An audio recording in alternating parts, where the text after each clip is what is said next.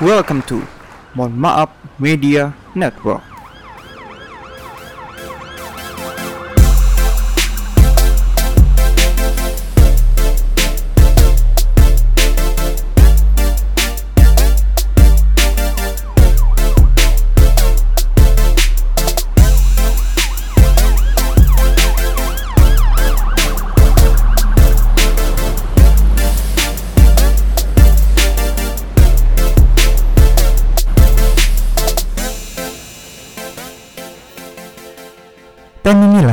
Satu-satunya podcast di Indonesia yang minta maaf sebelum barbar.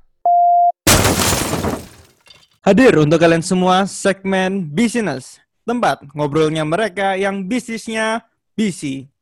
Dan hari ini aku sebagai hostnya, namaku Rainer Jeffrey Tenggara dan hari ini aku ditemenin sama temanku. Silakan perkenalan dulu Van. Oke, thank you Rainer. Perkenalkan namaku Stefano Rafael, tapi bisa dipanggil dengan Evan aja biar pendek lah ya. Ya kalau bisa juga disebutkan Van, kau sekolah di mana, fakultas apa, alamat kau. Jadi haters-haters kau itu tahu gitu loh. Di mana tempat nyamperin Oh. kau. Kenapa kau tidak sebutkan saja juga punya Anda dari awal? Oh, mohon maaf. Sebelum kita barbar kita sudah mohon maaf. Jadi kita tuh sebetulnya tuh Sesuai damai. dengan nama kita kan ya. Kita damai, orang yang tidak damai dengan kita. Baik, baik. Kali ini kita mau ngapain ini Ren di segmen kali ini Ren? Nah itu, para pendengar kita itu nggak salah dengar bahwa memang bisnis, bukan bisnis. Karena kalau bisnis, semua orang itu kan juga bisa punya bisnis ya. Walaupun mungkin ecek-ecek, but still bisnis. Nah yang kita undang kali ini itu, yang benar-benar bisnis. Jadi yang bisnisnya sibuk. Kalau biasanya sibuk masih merintis, ini nih yang sudah sibuk stabil. Sibuk merasakan kenikmatan di atas. Nah ini. Menarik, menarik. Nah mau tau nggak Van? Siapa Van? Siapa, siapa? Langsung aja kita dengar suaranya nih. Hai, Ya, suara sponsor penuh keraguan. lo nggak ragu kok. Kan menyapa. Itu itu suara lelah Ren. Kan kayak kamu udah bilang kan ya, bisnis itu bisnis. Lagi lagi ah, lelah gitu loh, lagi banyak orderan masuk kan ya. Hati-hati kau berbicara. Hati-hati. Dia sponsor kita loh. Oh, Tidak hanya menyediakan snack pada saat kita berbicara, tapi juga menyediakan mobil operasional. Wah, siap. Orang gila macam apa yang menyediakan sesuatu padahal podcastnya belum tentu jadi. Dan sudah hadir bersama kita hari ini orang gila tersebut. Rosno ya. Jadi narasumber pertama kita ya, spesial kan ya. Betul, oke. Langsung aja. Miss, mungkin bisa diceritain dulu dong, awal pertama kali gimana caranya kau dan aku tuh bisa kenal. Hmm, oke. Namaku Nia. Pertama kali kenal sama Rainer waktu aku masih kuliah eh, semester akhir waktu magang. Jadi aku jurusan eh, pendidikan Inggris di semester hampir akhir harus magang. Aku magang di Santa Maria, SMA Santa Maria. Terus kebetulan ngajar di kelasnya Rainer, 11 bahasa. Jurusan bahasa Inggris, tapi pertama kali waktu masuk di sekolahku tuh dipanggilnya lause. Nggak tahu tuh kenapa. Apa memang karena tampang-tampang angpau? Tampang-tampang orang-orang suka cari cuan ya begini. Mbak Hoki berarti ya. Iya, kalau hogi itu yang kucing ayun-ayun tangan itu loh. Beda mas. Itu, itu, itu kan termenarik hoki mas. Tapi ada yang sesuatu yang janggal. Apa? Karena jurusannya itu bahasa Inggris, tapi kenapa jadi bisnismen ya? Kenapa kok tidak menggeluti dunia bisnis saja? Hei, maksud anda dunia dunia Inggris? Kenapa dunia Ya, mohon maaf, mohon maaf, mohon maaf. Kan biar nyambung gitu loh sama judul segmen, mohon maaf ya kan? Oh iya. Saja ngeles. Apa ya?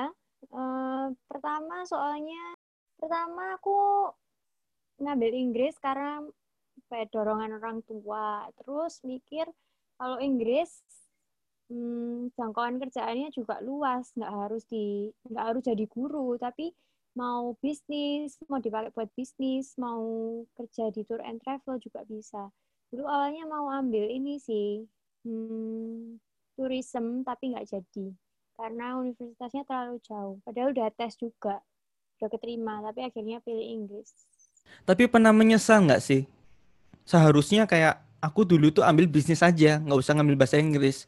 Toh ya destinasi akhirku kan bergerak di bidang bisnis. Nggak, nggak pernah nyesel sih. Belum nyesel, Van. Cuannya masih mantap ini, Van. Terus nggak ya? Tapi gini, aku punya pertanyaan nih kan dia. Kalau misalnya kita ini kan ngomongin Inggris tadi kan dia. Kita ngomongin Inggris, kita ngomongin tentang bisnis juga. Kenapa dulu Miss nggak ngambilnya model kayak IBM gitu? International Business Management. Karena sama-sama ada Inggris, ada sama-sama juga bisnisnya tuh. Sekali menyelam, sekali menyelam sambil minum air. Iya bener. Iya, dulu nggak kepikiran sama sekali sih buat ambil kayak bisnis-bisnis gitu. Karena aku mulai awal jualan itu sebenarnya dari SMP. Oke, kau kan cerita. Kalau kau itu pertama kali jualan kan waktu SMP ya. Hmm. Itu waktu SMP itu memang karena papa mama kau sudah duitnya banyak, terus tiba-tiba lihat anaknya kok, wah anakku kayaknya nganggur nih. Aku kasih duit aja ah, biar dia bisnis. Eh tiba-tiba kok hoki terus tiba-tiba gede. Begitu atau ada cerita lain Enggak, nih? enggak. Kalau nggak salah awal mulanya tuh SMP kelas 3, mau ke SMA, liburan panjang kan. Nganggur, terus eh, cari kerjaan lah, apa ya. Supaya nggak nganggur, supaya tetap dapat duit, biar bisa jajan kan, biar bisa beli-beli sendiri tanpa merepotkan papa mama, tanpa pakai duitnya papa mama. Jadi mulai, apa ya, yang lagi hits waktu dulu itu, masih zamannya BlackBerry itu. Zamannya apa? BlackBerry Gemini lah apa. Oh zaman BlackBerry ya kau ya? Iya. Belum lain gitu belum ya? Belum. Tampak sekali perbedaan generasi. Zamannya dia BlackBerry SMP ya. Saya SD loh masih. Iya iya. Terus kan eh, kayaknya tuh kan hits. Apa orang-orang semua kan pakai BB. Kalau HP nggak dikasih pelindungan rusak.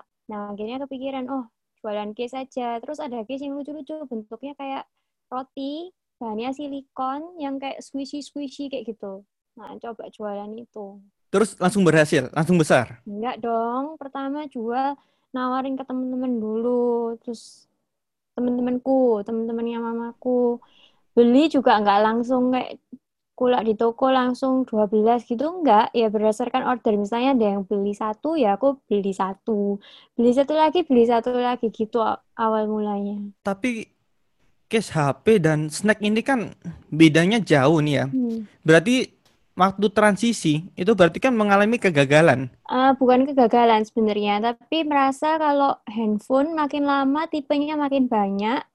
Kalau aku jual eh, juga apa ya? Bukan susah sih, tapi aku harus memenuhi kebutuhan customer itu banyak kan tipe handphone.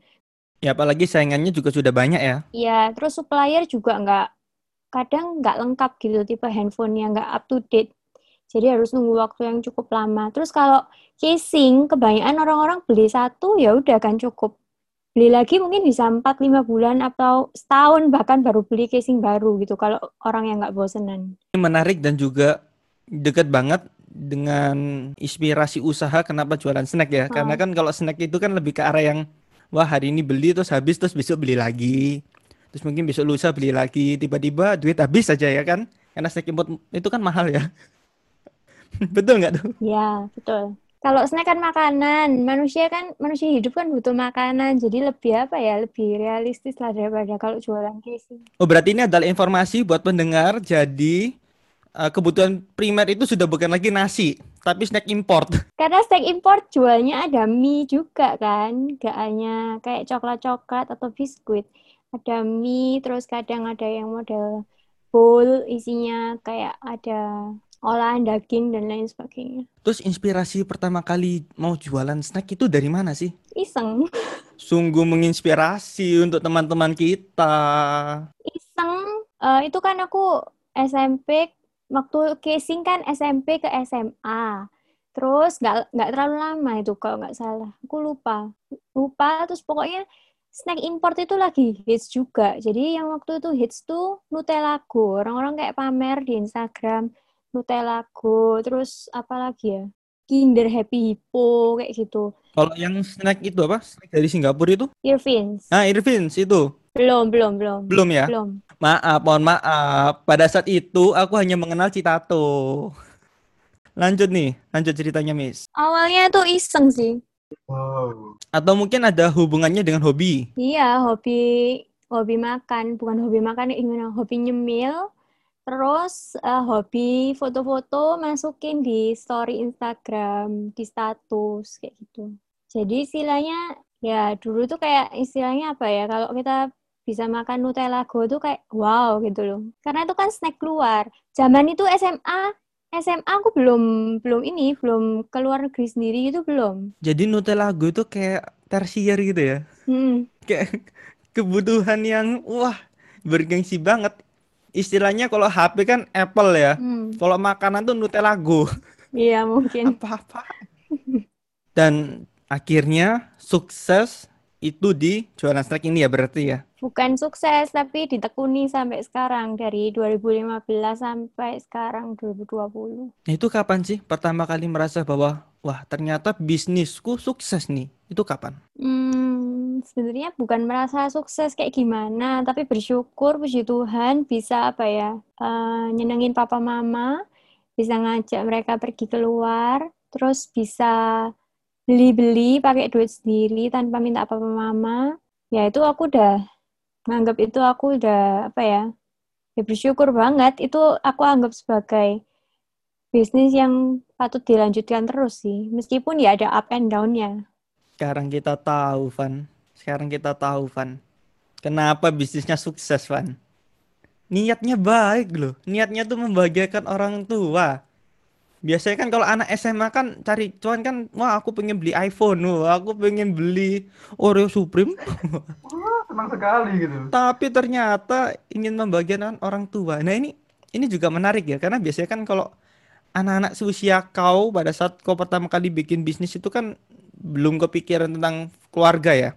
Tapi kenapa kalau kau di kehidupan kau itu bisa lebih fokus sama keluarga itu kenapa coba? Hmm, mungkin karena aku anak tunggal. Jawabannya singkat. Ya mungkin karena hubunganku sama papa mamaku deket ya. Jadi aku pengen membahagiakan mereka. Siapa lagi yang bahagiain ya anaknya satu-satunya gitu.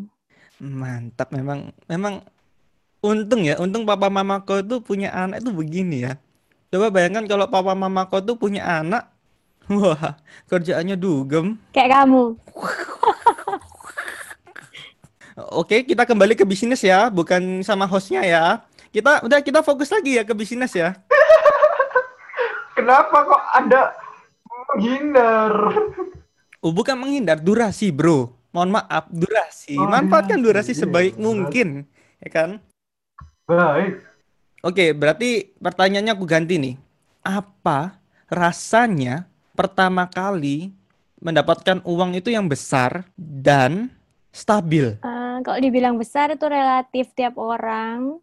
Terus kalau stabil, Tapi kan tentu besar ya, karena kan modal kau kan kecil ya. Bisa diceritakan enggak? Modal kau itu pertama kali berapa? pertama waktu dari jualan casing kan, satu juta. Duit tabungan dari duit tabungan dari papa mama. Nah, tentunya dari satu juta dan penghasilan sekarang itu kan beda jauh ya. Pasti beda jauh tuh. Dari dulu satu juta kan sekarang pasti beda kan ya. Pasti besar dong. Iya dong. Ya enggak? Kalau lebih dari lima kali lipat, kalau lebih dari lima kali lipat kan itu sudah besar dong, ya kan? Dan aku yakin tidak lima kali lipat lah. Iya, iya nggak satu juta yang pasti. Aku mengenal kau dan otak dagang kau tuh aku kenal. Satu aliran. Oh, Ya, bau-baunya familiar lah. Kita kan satu ajaran. Satu satu culture. Kalau di antropologi tujuh unsur budaya mungkin enamnya sama. Jadi apa nih? Apa nih rasanya tuh Gimana? gimana? Rasanya apa? Loh yang tadi, yang bagaimana rasanya pertama kali itu kayak merasa sukses. Merasa bahwa akhirnya gue dapat penghasilan sekian dan itu stabil loh. Dan itu cukup untuk memenuhi kebutuhanku. Jadi cukuplah mau beli snack cukup, makan mahal cukup, beli rumah cukup, beli mobil cukup, beli emas cukup, semuanya cukup. Itu gimana? Enggak lah, kalau beli rumah ya belum lah. Ya seneng, bersyukur, tapi juga ada takutnya loh. aku kenapa ini? Takut karena apa ya? Istilahnya sama Tuhan udah dipercaya, dikasih uang segini, terus aku tanggung jawabnya gimana? Mau dipakai buat apa uang ini? Kalau sampai kalau sampai salah salah step kan bisa jadi habis atau bisa jadi eh, yang negatif atau bisa jadi dosa, nggak tahu. Jadi benar-benar harus apa? ya? Harus bijak sih. Nah, Ini itu. menarik, Van. Ini menarik karena mungkin kau kenal dengan Oh. quotes-nya dari Spider-Man. Itu Spider-Man itu kan dulu kan waktu sama papanya itu kan dia Hei, dikasih tahu Bukan kan, eh bapaknya itu, itu omnya. dan papanya ya, omnya ya, uncle, uncle, ya. Kan dia dikasih tahu ya, semakin besar kekuatanmu, tanggung jawabmu semakin besar. Dan ini ternyata terjadi di kehidupan Natania Verina, pengusaha snack import murah NV yang untungnya tidak murah. Tapi satu hal ya, satu hal. Aku tuh suka dengan eh, gaya pemikirannya Miss Nia ini. Kenapa? Udah mikirin orang tuanya kan ya. Masih keinget juga sama Tuhan. Kurang baik macam apa lagi coba? Tapi masih disakiti ya. Sudah, Eh, lebih baik kita membahas yang di sini saja ya, karena kalau romansa itu kita punya segmen tersendiri ya nggak, Van? Oh iya dong. Jadi di Mohon Maaf Media Network itu kita punya segmen namanya Romansat. Nah, Yang penasaran? Iya. nah iya betul. Buat kalian yang penasaran, buat kalian yang lebih mengulik lebih dalam tentang kehidupan yang toksik ya, silakan nanti cek aja di Romansa. Tapi sekarang kita kembali lagi di segmen bisnis. Tempat ngobrolnya mereka yang bisnisnya apa, Van? Bisi. Oh, asik. Jadi merasa senang sekaligus merasa takut. Iya. Terus preventifnya apa? Hmm, harus ingat apa ya tanggung jawabku. Terus lebih bijak waktu ngeluarin duit. Termasuk waktu kulaan. Kulaan itu waktu aku beli barang dari supplier. Untung ya masih ada cara preventifnya ya. Kebanyakan orang Indonesia kan tidak punya cara preventif. Cuma bisanya proaktif. Udah bencana datang baru mikir cara menanggulanginya. Oke, menarik, menarik banget ya. Tapi lanjut nih ya. Begitu kau terima duit, Eh, duit pertama, maksudnya pertama kali dapat duit dari jualan. ya ya setiap kali, setiap setiap bulan misalnya satu bulan dapat segini itu kira-kira kalau dalam rasio persen itu berapa persen yang dibuat apa? Jadi alokasinya itu bagaimana sih? Hmm. Ya pasti pertama 10% buat perpuluhan gereja dulu. Terus Pajak, pajak, pajak aman ya? ya pa- pajak bayar. Terus bayar pegawai. Pegawai di sini mbakku buat packing kan. Terus eh, ada disisihkan juga untuk hmm, apa ya untuk makan maksudnya untuk jajan untuk pengen mau beli-beli itu ada sendiri uangnya sama untuk ditabung sih Kalau investasi, kira-kira investasi apa nih seorang pengusaha? nggak ada sih aku belum investasi yang kayak apa ya ditabung aja di bank Mungkin investasi pengalaman dan pelajaran. Contohnya kan bisa ya, kalau dapat uang daripada dibuat beli barang-barang yang mahal-mahal dan tidak berguna, Hmm. mending dipakai buat kayak misalnya ikut seminar, ikut workshop. Itu kau sempat nggak sih ikut-ikut hal-hal seperti itu? ya sempat ikut sih workshop kayak ya buat marketing dan lain-lain Bisa diceritain nggak tuh apa manfaatnya? Dan apakah semua workshop itu memang benar-benar berguna atau hanya jual nama, dapat cuan atau memang ya memang berpengaruh sebegitu besarnya pada kehidupan berjualan Anda? oke Eh, aku cerita sekalian cerita ya boleh ya Monggo. Jadi wak aku ikut kayak seminar workshop tuh beberapa kali, tapi ada satu workshop yang aku ikut tuh cukup mahal, bayarnya jutaan. Dan itu sehari setelah aku wisuda. Jadi bayangkan habis habis wisuda capek kan sampai malam. Sampai malam besok pagi-pagi udah harus ikut workshop itu. Dua hari pula workshopnya, pagi sampai sore, besoknya pagi sampai sore lagi. Tapi kan minimal kan pasti ada ya Iya, ya. masih dapat, tapi eh, yang aku pelajari kok ikut workshop kayak gitu nggak bisa kita cuman udah dapat teorinya kita diam aja, harus coba-coba sendiri di rumah, praktekin sendiri, baru bisa apa ya, bisa lumayan ngefek lah workshopnya biar kita nggak rugi, rugi banget bayar situ. Tapi ada workshop juga, bukan workshop ya, webinar sih, yang udah bayarnya lumayan tapi ya isinya nggak ada apa-apanya gitu juga ada. Tapi aku punya pertanyaan nih kalau gitu, Miss. Tadi Miss kan Miss sempat nge-mention soal ada beberapa webinar yang pada akhirnya itu nggak berguna kan, useless gitu kan ya. Kalau gitu ada nggak Miss tips buat milih seminar-seminar itu yang eh, sesuai gitu, yang cocok dengan apa yang kita cari gitu? Eh, biasa aku lihat ini sih judulnya, pembicaranya sama eh, tujuannya itu kita ikut seminar, workshop atau webinarnya itu apa.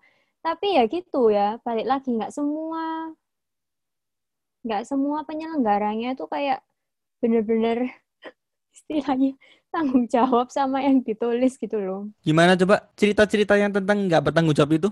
Minggu lalu kalau nggak salah ikut, itu memang nggak mahal kan. Aku coba ikut ya. Dan isinya tuh ternyata ya ampun sangat apa ya dasar banget sih. Dan kayak kebanyakan teori, kebanyakan ngomong gitu loh. Sampai ada yang komen kayak kok ngomong teori terus, kapan prakteknya? Terus nggak terlalu apa ya, nggak terlalu fokus ke judul sama tujuannya. Kayak lama-lama meleset dari topik-topiknya gitu loh. Itu bayarnya nggak terlalu mahal loh. Dan aku kagetnya kayak kita join, masuk di YouTube, link YouTube-nya bisa di copy-copy dong. Wow. Tapi dari sini kita dapat pelajaran dong ya berarti. Ada ada satu hal yang bisa diambil. Terlepas dari harganya mau murah mau mahal, itu belum tentu juga bisa menentukan kualitasnya kan ya. Iya benar. Jadi murah pun juga murah, kadang murah juga bisa kita dapat banyak pengetahuan gitu ya. Tapi mahal juga nggak menjamin. Jadi ya benar-benar harus lihat-lihat siapa penyelenggara, pembicara, dan tujuannya yang jelas. Mungkin Missnya bisa rekomendasikan dong, kira-kira mana-mana saja yang istilahnya kayak workshop, workshop itu memang terpercaya, Hmm. atau mana yang sekiranya webinar-webinar itu memang menarik dan memberikan informasi, karena kan ini akan berguna banget bagi teman-teman kita, teman-teman pendengar dari bisnis ini untuk lebih cerdas dalam memilah mana yang sekiranya perlu ikut dan mana yang seperlunya tidak perlu. Yang aku ikut dan yang aku ikut beberapa kali ya dan aku dapat dapat something itu punyanya di Jimaru. Oh, aku tahu itu. Di Jimaru itu ya, Van ya. Itu punyanya itu loh. Siapa? Eh, su apa? Dan Su- dan ner aku kasih tahu ya di Jimaru ini pertama kali aku tahu juga karena waktu aku magang di Santa Maria si Ko Antoni ini jadi pembicara Iya, kan. Antoni Suhartono.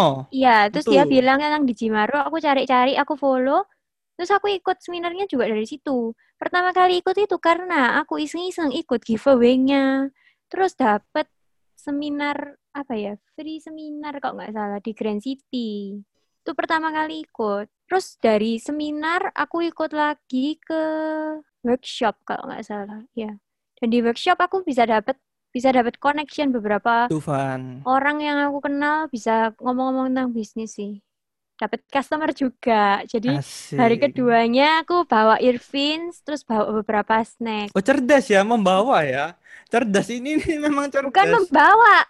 Cicinya pesen. Tanya kan, kamu jual apa? Gini, gini, gini. Oh, aku jual ini. Cici, Cici mau dong gitu. Dia punya anak kecil-kecil soalnya. Irfan sudah ada. Irfan sudah ada. Nah, di sini tuh membuktikan, Van, bahwa memang jurusan apa? Kok jurusan? Lulusan. Lulusan dari SMA Santa Maria itu memang begitu. Ada dua golongan. Satu sukses mengadakan seminar, ya kan? Satunya buka podcast. Nggak laku pula. Kan masih baru. Belum, belum, belum terpublish. Sabar. Oh ya, belum, belum, belum. Terus lanjut lagi dong, Miss. Cerita-ceritanya tentang suka dukanya dalam menghadapi customer. Karena kan ini kan cerita yang sudah umum, selalu ditanyakan pada setiap pengusaha yang ada, dan ceritanya selalu menarik. Selalu ada eh, titik-titik di mana menggugah sekali nih untuk didengar dan para pendengar bisa ikutan emosinya. Banyak sih. Monggo, waktu dan tempat kupersilahkan nih. Banyak bisa habis ini waktunya kalau aku cerita tentang customer-customer. Yang paling deh, yang yang paling berkesan deh, remarkable, the most remarkable story that you ever had itu apa? Positif dulu ya ini berarti ya. Ya, positif dulu. Boleh, silakan. Maksudnya berarti yang nggak bikin aku emosi gitu, yang baik. Ya. Betul. Ini karena yang pertama ini yang seneng-seneng dulu. Singkat aja tapi nggak usah banyak-banyak. Eh, apa ya? Ada customer yang kayak udah langganan, eh, hubungannya baik, Cici ini sama aku, jadi udah kayak temen sendiri. Jadi enak banget kita hubungannya. Terus dia Oh jadi Cece ya? Bukan Koko ya? bukan orang Jakarta. Wah aku menunggu kata-katanya Koko. Karena kalau Koko kan lebih mudah untuk menjalin menjalin bisnis bisnis Bukan, yang maaf lebih ya, rekat. Ner, bukan tipe seperti itu, Miss Nia ini. Oh, tidak, Ner, tidak. Ingat, garis bawahi. Tidak suka Koko-Koko sukanya guru di Sanmer. Nah, nah, nah, bercanda, bercanda, bercanda. Bentar, klarifikasi dulu, itu bercanda. Wow. Lanjut. Siapa coba? eh ya, jadi kalau positifnya sama customer-customer itu bisa punya hubungan baik jadi kayak temen nambah koneksi lah nambah temen. Ada contohnya satu customer ini aku jadi kayak temen. Dia malah bantuin aku buat endorse ke satu artis karena uh, dia juga ada koneksi sama artis ini. Artis ini tuh temennya kebetulan. Terus Yang Jepang-Jepang itu ya. bukan. Pemain pemain FTV kalau nggak salah. Terus dia jago bikin cake, dia jago bikin ya apa ya cake, cookies kayak gitu. Dia sampai kirim ke rumah. Suruh aku coba. Itu yang senang ya. Itu yang menyenangkannya ya. Banyak sih, banyak juga menyenangkan yang bisa punya kayak banyak temen buat ngobrol apa. Kadang Oke, cukup, cukup, cukup, cukup. Yang senang-senang cukup Ya, sampai situ oke. saja. Tidak usah lama-lama. Langsung kita bahas yang lama, yang negatifnya. Yang lebih menggugah adrenalin dan emosi para pendengar. Monggo. Itu banyak juga sebenarnya karena customernya Snack Import Murah Envy umurnya beragam dari anak-anak sampai orang dewasa sampai yang tua-tua kan. Kalau yang anak-anak Oke, oke, cukup, cukup, cukup. Di sini bisa disimpulkan bahwa penjualnya ini politikus yang baik ini. Jawabannya dari tadi itu demokrasi sekali. bagus dong. Mantap. Ya mungkin kalau misalnya snack sudah nggak laku, mungkin kok cocoknya itu pindah ke DPR. Nanti dukung aku ya, coblos aku. Oh, tak coblos, tapi live. Kenapa ini jadi cabang seperti ini kita bukanya? Tapi tadi ada yang menarik, Van. Hmm. Dari customer, ya kan? Terus relasinya baik. Setelah itu berteman, lalu Hmm. dipromosikan jadi bisa endorse ke artis, terus dapat follower banyak. Dan kalau kita lihat Instagram @snackimport_murah_envy, ya jadi kalian bisa cek di @snackimport_murah_envy, itu followersnya tuh sudah gede loh. Terakhir aku lihat tuh 60 ribuan. Itu kau beli atau enggak itu? Jujur kau, cepat jawab. Itu kau beli atau enggak itu? Dari nol. Mulai dari nol 2015 nggak pernah beli. Ya terus gimana? Gimana caranya tuh bisa sampai 60 ribu itu bagaimana? Endorse, paid promote, minta temen follow. Mohon maaf, bisa mikrofonnya dinaikkan, Ibu? Nggak denger ya? Kita tidak terdengar. Nah, ya, monggo dilanjut. Endorse, paid promote. Oke, berarti sekarang pertanyaannya diganti. Bagaimana cara kita menentukan orang mana yang pas untuk kita endorse? Karena endorse itu kan tidak murah ya, Van ya? Benar. Endorse itu bukan yang 100 ribu, 200 ribu loh. Hmm. Jutaan loh. Nah, kalau kita sudah jutaan terus percuma terus buat apa? Nah, monggo dikasih tips. Tergantung, ya kalian harus tahu sendiri bisnisnya kalian itu fokusnya ke mana. Kalau misalnya ke makanan, ya berarti endorse-nya ke orang-orang Instagram yang fokus ke makanan. Contohnya food blogger atau food, ya food blogger sih, kebanyakan food blogger, food vlogger, kayak gitu. Atau bisa ke teman-teman juga yang jago makan, atau yang suka jajan, suka ngemil, kayak gitu. Atau bisa juga ke Instagramnya mama-mama yang punya anak kecil misalnya. Kalau misalnya makanan kalian, snack kalian tuh, kalau misalnya fokusnya ke baby food misalnya, nah itu cocok banget ke mom influencer gitu. Jadi tergantung sih. Strategi marketing yang menarik. Tapi dari 0 sampai 60 ribu dari 2015. Eh bener ya, 2015 kan ya? Hmm, Sampai 2020, it takes time. ya, of course. 5 tahun loh. Nah, kalau 5 tahun itu kan harus fokus. Harus bener-bener konsisten. Harus bener-bener apa hati itu istilahnya hati itu harus kebal. Harus sudah kayak baja. Hmm, Gimana? Sekali lagi ini gimana gitu loh. Bisa sabar, bisa fokus, bisa tetap menikmati. Selain karena penghasilannya ya. Mohon maaf, selain karena penghasilannya ya. Tolong. Monggo dijawab. Ah, kalau aku pertama harus tekun. Karena kalau nggak tekun, di awal kita pasti udah give up. Tapi ada momen-momen tertentu memang aku dulu sempat eh, satu tahun awal sempat mau give up. Udahlah aku nggak mau ini lagi, nggak mau ready stockin snack. Jadi nggak mau snack ready, aku kulak gitu, nggak mau. Karena kalau bisnis snack kayak gini, aku nyetok, aku harus segera habis karena kejar expired kan sempat juga momen aku down aku nggak udah nggak mau jualan lagi tapi ada ya teman-teman keluarga yang support kenapa nggak kamu coba gini gini gini kasih beberapa masukan dan lain-lain setelah dipertimbangkan Dan ingat kalau mau bisnis apa pun harus ditekuni kan, karena kalau nggak ditekuni gimana mau dapat hasilnya, gimana mau sukses gitu. Jadi ya baik lagi harus ingat kalau mau bisnisnya jalan harus fokus, harus tekun. Gimana Van? Coba Van tanggapi Van. Aku penasaran sama opinimu ini. Ya sebenarnya kalau dari opiniku sih ya ya memang benar sih kalau misalnya harus tekun. Kalau misalnya kita nggak tekun nih, kita katakanlah kita lagi mau bikin bisnis nih. Terus kita cuma aras-arasan terus cuma gitu doang. Apa kayak ya kalau lagi mut-mutan gitu lah ya, anggapannya lah ya. Ah, lagi mood pengen jualan lagi butuh uang terus kita baru kerja. Hmm. Ya nggak mungkin bisa dapetin hasilnya juga. Dan kalau kita kayak tadi misalnya kan ya udah menyerah gitu kan. Ya nggak mungkin juga kita bisa bakal naik ke reach yang di top level tadi itu. Karena ya baru di level-level awal aja obstacle yang awal kayak gitu aja kita udah mau nyerah kan ya. Udah langsung mau kayak ah udahlah mendingan gak usah lah, mendingan stop aja dan lain-lain. Kalau misalnya menyerah, itu kan pernah dialami ya. Yang menjadi masalah Hmm. itu bukan ketika kita ingin menyerah, Iya. tapi momen di mana kita merasa cukup. Kita merasa bahwa sudah tidak ada passion, sudah tidak berminat, sudah muak istilahnya. Karena kan itu suatu kebiasaan ya. Namanya manusia, pasti akan ada sisi di mana dia akan merasa enough for me, ini cukup untukku, dan aku harus bertransformasi. Aku harus memikirkan suatu hal yang baru. Aku harus jalani hal yang baru. Kira-kira.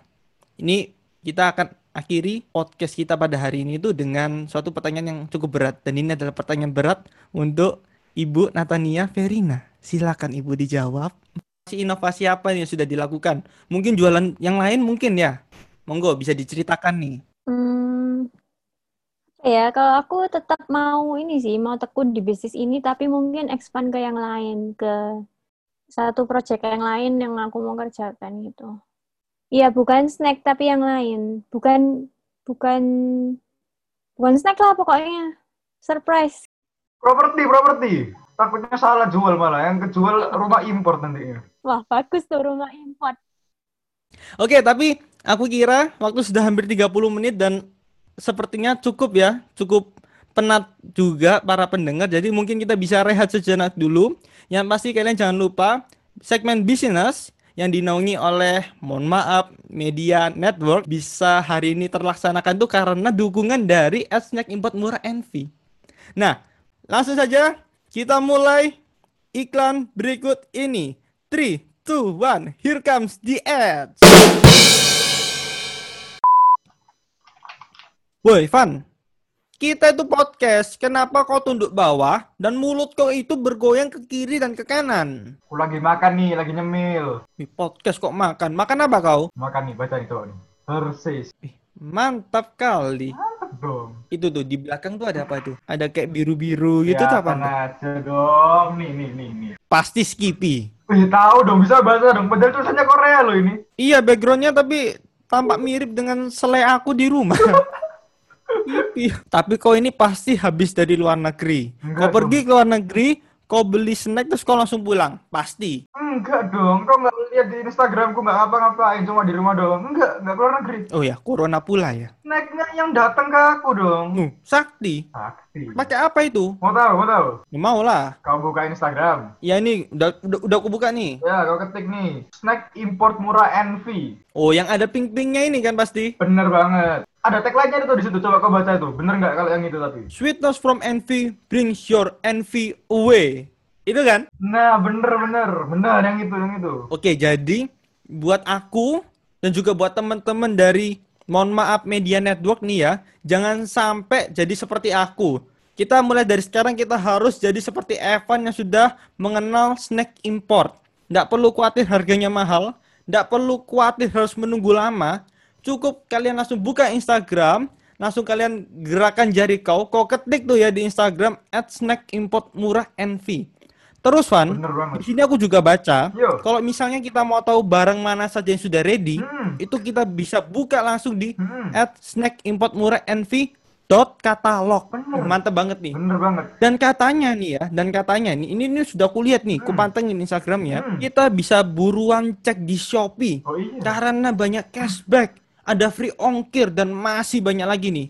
Jadi ini menarik banget nih. Bener dong. Tapi sudah selesai kau makannya, selesai juga aku belajar tentang bagaimana cara membeli snack import. kita harus lanjut ke segmen berikutnya. Oke? Oh ya tentu dong siap bos, aman. Oke. Three, two, one, and we're going back to our segment business, Business. tempat ngobrolnya mereka yang bisnisnya Busy banget. mantap. Oke. Sekarang waktunya kita kembali lagi nih ke segmen business. Tempat kumpulnya orang yang bisnisnya busy banget. Tapi ini kok ada suara yang mengganggu. Eh, kok ngapain, Den? Hmm, makan. Kok ngapain itu? Ini ngomongnya berisik tuh. Hmm, itu tadi adalah suara renyahnya dan nikmatnya Lotus Biscoff snack import. Ya ini semua karena tadi kau sudah rekomendasikan online shop yang terpercaya Heeh. yang selalu ready Mhm. stok dan tentunya jaminan mutu, bro. Terus kok langsung beli tadi? Kok langsung beli? Langsung beli, langsung ku Gojek ya. Kalau kalian yang di Surabaya bisa langsung Gojek dan packagingnya itu, wah, rapat kali. Tapi cepet deh berarti ya pengirimannya ya, nggak pakai lama ya, nggak pakai lama kan ya. Oh, kebetulan adminnya ini statusnya tuh masih single. Jadi kalau buka WA bisnis itu lebih cepat. Oke oke, nah Miss, eh, kita kembali lagi nih ya ke topik ya Miss ya. Aku mau nanya nih Miss, kenapa kita itu harus beli snack import? Kenapa kita nggak beli snack lokal aja yang ada yang ada di minimarket minimarket terdekat gitu? Oke, kebanyakan kalau eh, anak milenial kayak yang masih SMP, SMA, kuliah eh, beli karena satu pengen kekinian, dua tertarik sama packaging, tiga tertarik sama rasa karena rasanya kebanyakan unik-unik, packaging lucu-lucu gitu ya. Terus em, personally kalau dari rasa, misal brandnya sama nih, tapi ada buatan Indonesia sama buatan misalnya Amerika gitu. Nah, itu dari segi rasa beda. Hmm, terus dari segi ukuran juga, dari segi ketebalan misalnya chips itu juga beda. Jadi lebih crunchy, lebih gede, terus bumbunya lebih terasa dan mungkin lebih nggak bikin sakit tenggorokan gitu ya. Bentar, bentar, Van. Bentar, Van. Setelah kau ajarkan aku untuk mengenal snack import, ya. Dan setelah tadi aku habis makan Lotus dan aku butuh minum, dan ternyata minumku sekarang habis. Ternyata tumblerku ini Mhm. menolak air lokal, Van. Mau bayangkan ngomongnya tumblerku, import? iya. Mintanya tuh import sekarang. Import. Kita coba tanya nih, Miss, ada nggak nih Miss produk-produk tentang minuman gitu yang import sekiranya gitu? Ada produk-produk baru atau kayak gimana? Banyak dong. Yang paling baru itu ada Skippy Peanut Butter Latte, terus ada Osulok Milk Tea. Osulok itu produk dari Korea, dari Jeju. Ada rasa milk tea sama green tea. Latte juga, tapi yang green tea lagi kosong kayaknya. Terus ada Hershey Marshmallow Chocolate Drink, sama kalau yang susu, yang paling best seller itu ada Bingre Milk dari Korea. Ada empat rasa, banana, melon, leci, sama strawberry. Sama ada kopi-kopi sih kalau yang suka kopi. Kopi Maxim dari Korea. Wih, mantep kali ya, Van ya. Itu kayaknya tadi yang Hershey's itu dimakan sama biskuit Hershey's tadi enak itu, Ren. Bener kan? Iya. Jadi ini sekaligus kode kepada sponsor. Mohon tolong berikutnya mem- mengirim barang, tolong ya belum sponsor ada. Ini ya. kalau ada Sepaket. ya. Ada makan, ada minum. Karena mohon diingat, lambung aku sekarang menolak lokal ya. Lambung aku sudah nggak bisa makan lokal-lokal. Tumblerku pun juga begitu. Ada beras impor gak kira-kira? Ada beras impor.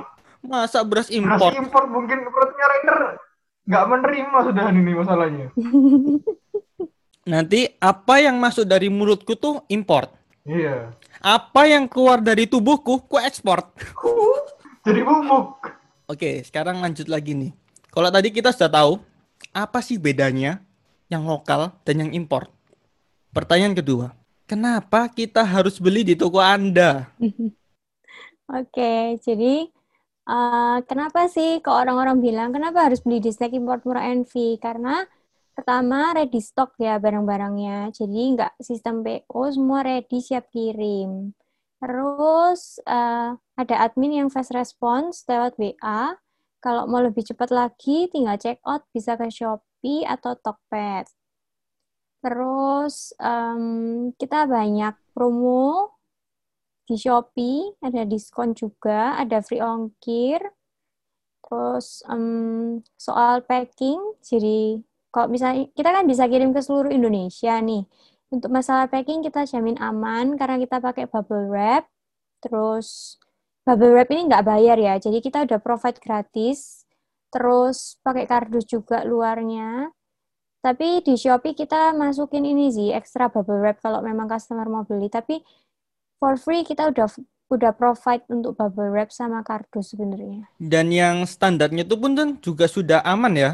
Sudah dijamin aman dan tidak akan ada masalah ya. Iya, pokoknya kita kirim dari kita kondisi pasti bagus ya. Di bubble wrap, dipakein kardus dan kardusnya itu kita menyesuaikan size snacknya. Jadi bukan kayak kardus kosong gede kita pokoknya asal masukin gitu enggak. Kita buatin kardusnya custom. Jadi memang kita kalau packing memang menghabiskan banyak waktu dan tenaga, tapi nggak apa-apa. Yang penting biar aman sampai ke tujuan gitu. Biar sweetness from envy itu betul-betul bring your envy away. Iya nggak? Iya. Sesuai dengan tagline-nya dong. Berjalan dong harusan. Jangan cuma kata-kata doang kan ya. Iya. Masa mau kejual sama Biar nggak omdo. Iya, masa mau kejual cuma sama gara-gara omongan manis doang kan ya. Perlu bukti kan dong. Tapi kan biasanya ya, para customer itu oke lah kalau misalnya kita beli yang eh, Samyang, kita beli kayak Lotus, itu mungkin dikirim utuh nih. Tapi gimana sih kalau barang-barang tuh yang kayak coklat yang bisa leleh gitu loh. Itu kan pasti leleh ya, apalagi Indonesia ini kan memang benar-benar panas. Tapi snack import murah MV ini sudah preventif atau enggak sih sebetulnya? Ya, kalau soal coklat dari kita kondisi nggak leleh ya, tapi eh, karena udara Surabaya, udara Indonesia tuh panas, apalagi kalau dikirim lewat ekspedisi, pasti ada kemungkinan untuk leleh. Tapi kita nggak diem gitu aja. Untuk packingan kita tetap kasih bubble wrap supaya paling tidak kalau leleh bentuknya tidak terlalu berubah. Tapi kalau sampai di eh, rumah customer masih leleh itu kita biasa chat bilang kasih pengertian minta mohon maklum ya karena gimana lagi kondisi cuacanya kan di negara kita emang panas gitu loh. Ya udah masukin aja di kulkas atau di freezer nanti dia akan kembali lagi beku ke bentuk awalnya gitu. Kalau bisa nggak bisa kembali ke bentuk awal ya? Pokoknya bisa dimakan lah gitu. Nggak hancur-hancur banget gitu loh. Jadi sebetulnya tuh yang diedukasi itu bukan hanya penjual. Customer pun itu rasanya perlu diedukasi loh. Mengingat ya, kalau aku baca komen-komen di Betul. mana di Shopee itu ya, ada yang kasih bintang satu tidak ada alasan. Ada yang kasih bintang satu karena produknya katanya leleh apa. Nih ya, sekedar, sekedar informasi ya. Aku itu sering beli Huh? yang namanya produk-produk coklat terutama. Dan aku selalu cari all shop itu yang di Surabaya. Dan aku minta memang betul-betul supaya langsung dikirim dengan Gojek selepas dari kulkas. Di all shop lain, ini bukan karena Snack Import Murah itu adalah sponsor kita, bukan ya. Tapi memang di all shop lain, itu memang leleh. Sampai ke aku tuh leleh. Padahal pengiriman itu ya cuma nggak sampai 5 menit gitu loh. Sedangkan di Snack Import Murah Envy, itu begitu aku pesen, dan barangnya itu dikirim ya, Van ya. Memang sama-sama 5 menit, bahkan itu waktu itu 5 menit lebih ya. Dan ketika aku terima, Mhm, itu tidak leleh sama sekali. mhm. Jadi itu juga membuktikan bahwa memang betul-betul Snack Import Murah NV ini barang yang dijual itu produk bawaannya dari itu lemari dia yang ada di belakang itu ya, yang seperti Disneyland-nya Ya. snack itu. Itu memang produknya produk ori. Yang pertama ya. Yang kedua, bentuk ya, postur, postur si snack ini ya. Itu memang sudah mantap. Memang memang aslinya ya begitu. Ya, Jadi mohon pengertiannya nih buat para pembeli, tolong tidak hanya untuk snack import murah ya, tapi di all shop lainnya pun ketika Anda sebagai customer Anda membeli, tolong jangan langsung tiba-tiba kasih rating bintang satu. Jangan tiba-tiba kok kasih rating bintang dua. Kau bayangkan posisi dia dong, sudah hunting barang susah-susah, oh packing dengan hati, kirim dengan hati, terus kau caci maki dengan hati kau. Iya, Itu gimana perasaannya coba? Betul nggak, Van? bener bener. Cuci maki, bener bener bener. Memang tapi aku pernah sih kayak gitu juga, pernah ngeliat kayak gituan. Ada banyak pembeli itu yang nggak pernah mikirin sampai sana memang ya. Memang betul kalau perlu diedukasi. kita ya perlu memahami kan ya kalau misalnya di perjalanan kan kita nggak tahu ada apa kan ya ada kendala macam apa di perjalanan jadi ya benar kayak kata tadi memang harus diedukasi Oke, cukup edukasi tentang yang seperti itu. Aku sekarang minta ya langsung sama Miss Nianya ya, langsung sama penjualnya. Aku minta diedukasi tentang snack import baru. Yang baru muncul, yang baru ngetren mungkin ya. Mungkin ada sangkut pautnya dengan drama-drama Korea nih ya. Mungkin Missnya ada snack import baru apa Miss? Bisa diceritain dong ke kita-kita semua. Oh, kebanyakan aku produk baru akhir-akhir ini itu dari Korea. Dan kebanyakan ada sangkut pautnya sama drama Korea. Con- salah satu contohnya coklat latte dream kakao 72%. Jadi itu dark chocolate bentuknya bulat-bulat kecil-kecil kayak gitu. Nah, coklat itu dimakan sama eh, pemainnya hospital playlist. Jadi dokter-dokter yang ada di hospital playlist, mereka kalau free time, mereka kumpul di satu ruangan bareng teman-temannya. Ceritanya kan mereka beberapa dokter itu berteman baik. Itu spesialis macam-macam. Ada spesialis kandungan, spesialis apa ya? Jantung apa saraf macam-macam lah. Nah, itu mereka kalau udah free, mereka kumpul di situ cerita-cerita sambil makan coklat itu. Dan coklat itu ternyata nggak cuman eh, enak makan coklat bi- biasa, sensasi biasa gitu ya. Tapi coklat ini ada fungsinya, ada manfaat baiknya lah, gitu. Karena kan dia seven- 72%. Jadi? Jadi, eh, nih aku bacain captionku ya, soalnya nggak terlalu hafal juga, jadi aku nyontek dikit ya. Ini mengandung polyphenol dark chocolate yang bagus untuk kesehatan, terutama untuk antioksidan tubuh.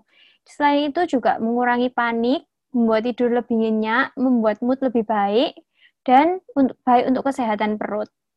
Jadi nggak hanya enak, ada banyak manfaat baik buat tubuh gitu. Ini berarti berarti penjualnya ini pasti dijamin tidak pernah stres.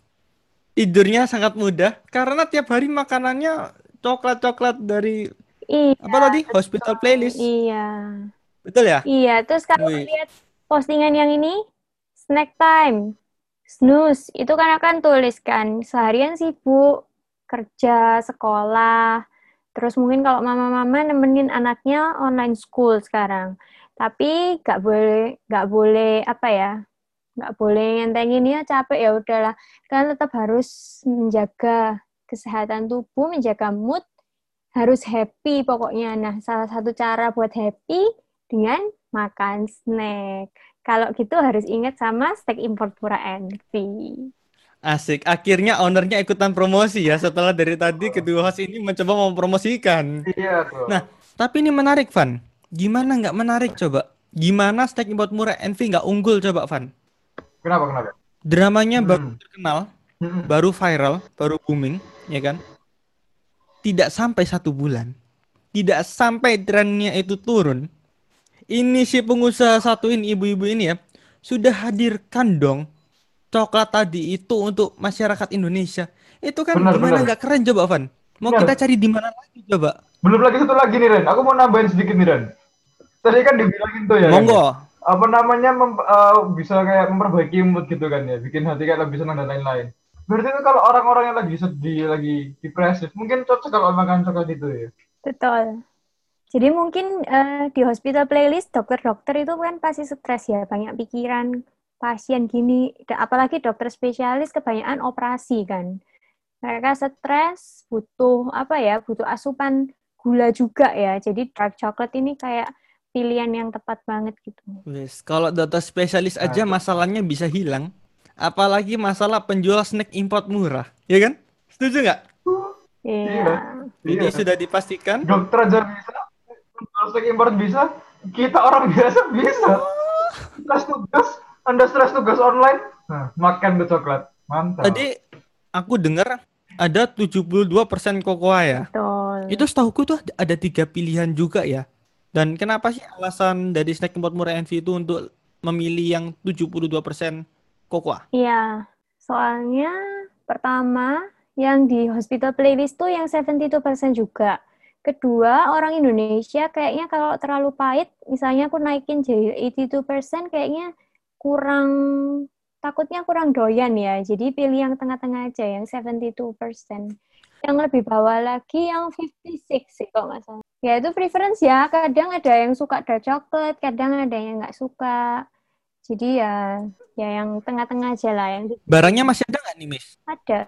Kalau nggak salah itu sisa kemarin Miss pernah bilang ke aku sisa 4 ya, Miss ya. Iya, Jadi ini memang tinggal dikit banget ya, Miss ya. best seller banget soalnya. Jadi buruan aja buat teman-teman yang dengar podcast ini, segera langsung cek Instagram di @snackimportmurahmv, langsung buka Shopee atau kalau bisa langsung kau WA langsung nih ya orangnya ya. Kau cari itu namanya.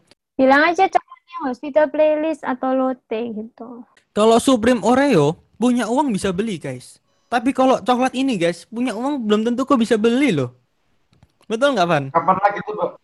Bisa pamer juga dong ke temen ya, Ren ya. Kayak Supreme Oreo tuh kan ya. Bisa pamer kan dia. Nih, yang ada di hospital playlist langsung punya. Kapan lagi dong? Betul, jadi langsung buruan, langsung buruan cari-cari. Tapi kalau Iya. kalian yang kurang beruntung nih ya, kurang beruntung mendapatkan coklat hospital playlist itu, masih banyak kok pilihan snack-snack lain. Ada apa aja Miss tadi Miss? Diulangin lagi Miss, snack-snack yang sekiranya paling best seller. Pingre, susu pingre, terus ada Nutella Go, ada Milo cookies, ada apa ya, Pepero Korea, terus ada Pringles juga ada tuh yang dari USA ya. terus ada Cadbury Coated dari Australia. Macam-macam banyak banget. Kita ah, bentar ya, aku nyontek catatan stokku. Kita total ada 128 item yang ready stock. 128 item, denger denger. Mantep. Kurang banyak apa lagi? Tinggal dipilih, Ren. Kau mau apa? Ambil langsung angkut angkut. Iya, kau sebut ku jual, ya kan? Mantap ini. Kau sebut ku jual. Kau jual, gue beli. Salam cuan. Oke, tapi untuk mengakhiri perjumpaan kita, pertemuan kita pada segmen bisnis ini ya, Van ya. Kita akan Hmm. mengadakan giveaway. Wes, mantap kali nggak? Ada giveaway kan? Tapi nih sebelum giveaway nih, aku pingin ngomong dulu nih, Ner. Monggo. Aku pingin, aku tuh, aku tuh tadi tuh nge, waktu pas dengerin Miss dari ngomong ya, aku tuh jadi terinspirasi gitu. Jadi Miss cerita kan dia, eh, soal awal waktu pas dia merintis karirnya, waktu pas masih SMP nih, dari uang satu juta jualan casing kan dia. Tapi pada apa pada pada masa itu kan dia kan bilang kan karena nganggur, karena pingin eh, punya uang jajan sendiri, akhirnya dia kerja. Nah itu didengar jadi catatan itu. Kalian nganggur, jangan cuma diem-diem doang. Coba kalian bikin usaha sendiri. Coba kalian cari apa yang kalian suka terus kalian kerjain kayak Miss tadi. Miss suka nyemil tadi kan ya. Akhirnya Miss juga nyoba berubah lagi kerjaannya jadi jualan snack. Dan akhirnya sukses. Nah, kalau kalian juga bisa dong harusnya dong ya. Kalau Miss bisa, kalian bisa juga pastinya. Kenapa harus takut? Harus kita kan mau harus eh, nyoba dulu kan ya. Kalau kita nggak pernah nyoba ya kita nggak pernah tahu hasilnya gimana. Dan satu lagi, Van. Apa itu? Namanya orang usaha, namanya orang kerja itu pasti ada nggak enaknya. Betul nggak? Oh, iya, bener. Jadi kalau ketika kalian menghadapi yang nggak enak, ya sudah, dihadapin aja. Dan satu lagi, kalian jangan pilih-pilih cuan nih. Mau cuannya kecil, mau cuannya besar, selama ada peluang, selama ada tawaran, sikat. Ya nggak, Van? Angkut, angkut bener, angkut. Pokoknya apa pun yang terjadi itu kita harus nikmatin. Memang memang itu kan apa namanya jalan ceritanya. Lu hadapin aja. Betul, karena kecil-kecil tuh menghasilkan besar. Lihat, tadi Iya. dari modal sejuta, ya kan? Sekarang pasti sudah berjibun. Sudah bisa keluar negeri kan tadi Kalau katanya keluar ya. negeri itu sambil kerja. Dia tuh keluar negeri tuh kayak ke Trawas, bro. Huh. Dia Loh, tuh keluar sambil- negeri tuh kayak orang Surabaya ke Trawas, kayak orang Jakarta ke Bandung gitu lah. Kayak segampang Kan itu. sama kerja. Kalau tadi kan sambil kerja kan dia. Ya nggak apa-apa kan. Memang memang pekerjaannya ada seperti itu. Nggak apa-apa. Mungkin orang lain juga terinspirasi akhirnya kan dia. Kerja bisa ke mana-mana sambil sambil ke mana-mana sambil kerja juga mungkin. Oke, dan di segmen terakhir ini sekaligus mengakhiri perjumpaan kita pada hari ini di segmen business yang di mana tadi kita sudah mengenal siapa sih sosok di balik suara yang selama ini kalian dengar di Snap Story atau di Instagram Story yang ada di Instagram ya kan? Yang selama ini, hai guys, ada produk baru nih. Nah, ini sekarang kalian sudah kenal orangnya. Kalian sudah mengenal lebih dalam, jadi buruan langsung beli. Bukan hanya kalian ingin barangnya, tapi kalian juga bisa mendukung perjuangan bisnis dari sang Natania Verina. Wah. Oke, jadi untuk menutupi perjumpaan kita pada hari ini, jangan lupa kita ada giveaway dan giveaway-nya akan ditayangkan di mana, Miss? Di Instagram. Ya, jadi bisa kalian cek di Instagram Sek Import Murah Envy. Bisa juga cek di Instagram at podcast.monmaap. Jadi kalian bisa langsung follow dan kalian cek. Bisa kalian langsung lihat giveaway-nya apa. Kita sengaja kita tidak kasih tahu di sini biar kalian lebih penasaran giveaway-nya apa.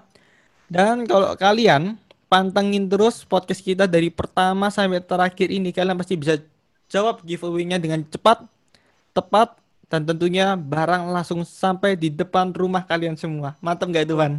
Mantep banget dong. Ya, tapi nunggu nunggu nunggu prosesnya loh ya. Nggak bisa langsung hari itu giveaway iya. langsung sampai loh. Iya, enggak, enggak, enggak. Sepertinya Seperti ada curhat terpendam ini. Hmm.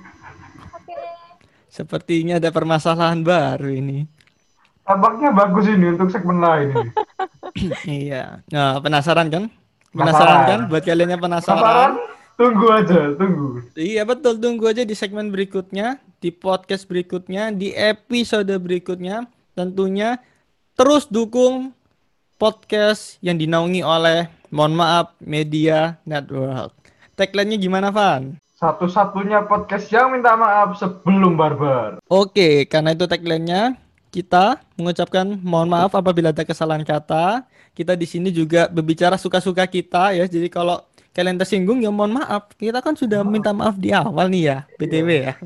Di akhir juga loh, dua kali kita mohon maaf ini. Oh iya, tentu, tentu. Minta maaf itu penting Penting. daripada jeruji besi menantimu, ya kan? Iya, iya, iya. Oke, sebelum mengakhiri perjumpaan kita pada hari ini, mungkin owner dari Import Murah Envy bisa kasih suatu quote yang selama ini dipegang teguh dalam perjalanannya membangun dan mensukseskan bisnis snack import. Monggo. Apa ya? Oke, yang pasti kalau kalian punya usaha, kalian harus tekun, berusaha terus, pantang menyerah, meskipun banyak eh, banyak up and down, terus mungkin mulai banyak eh, kompetitor yang lain, tapi harus tetap semangat, tekun, terus jangan lupa value yang ada pada bisnis kalian itu. Oke, monggo co-host di closing ini. Oh, udah ya. Oke.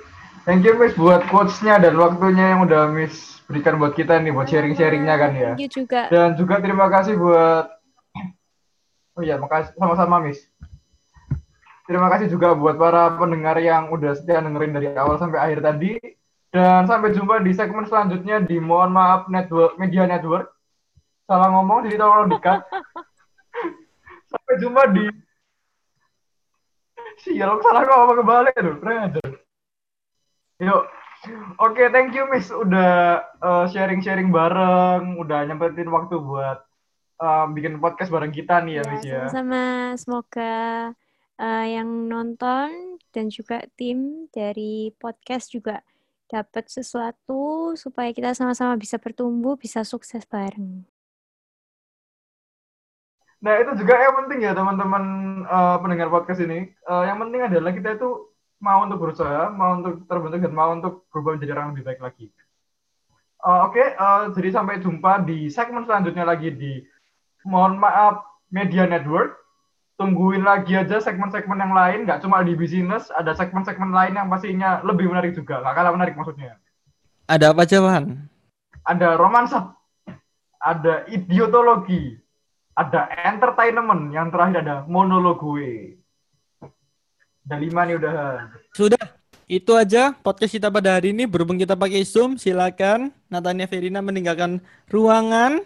Silakan Stefano Rafael meninggalkan ruangan. Oke, berhubung mereka semua sudah keluar dari ruangan ini dan aku, Renier, selaku founder dari Mohon Maaf Media Network, mengucapkan terima kasih banyak kepada kalian yang sudah mendukung podcast kita sejak awal ya kan. Jadi sampai jumpa and I'll see you when I see you. Bye.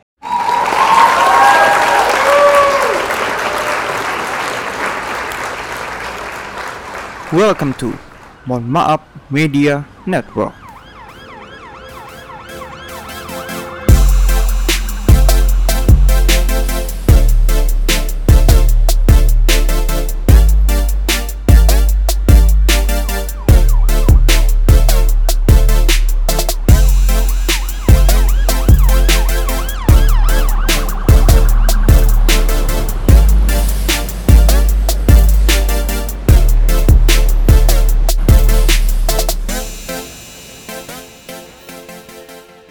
Dan inilah satu-satunya podcast di Indonesia yang minta maaf sebelum barbar.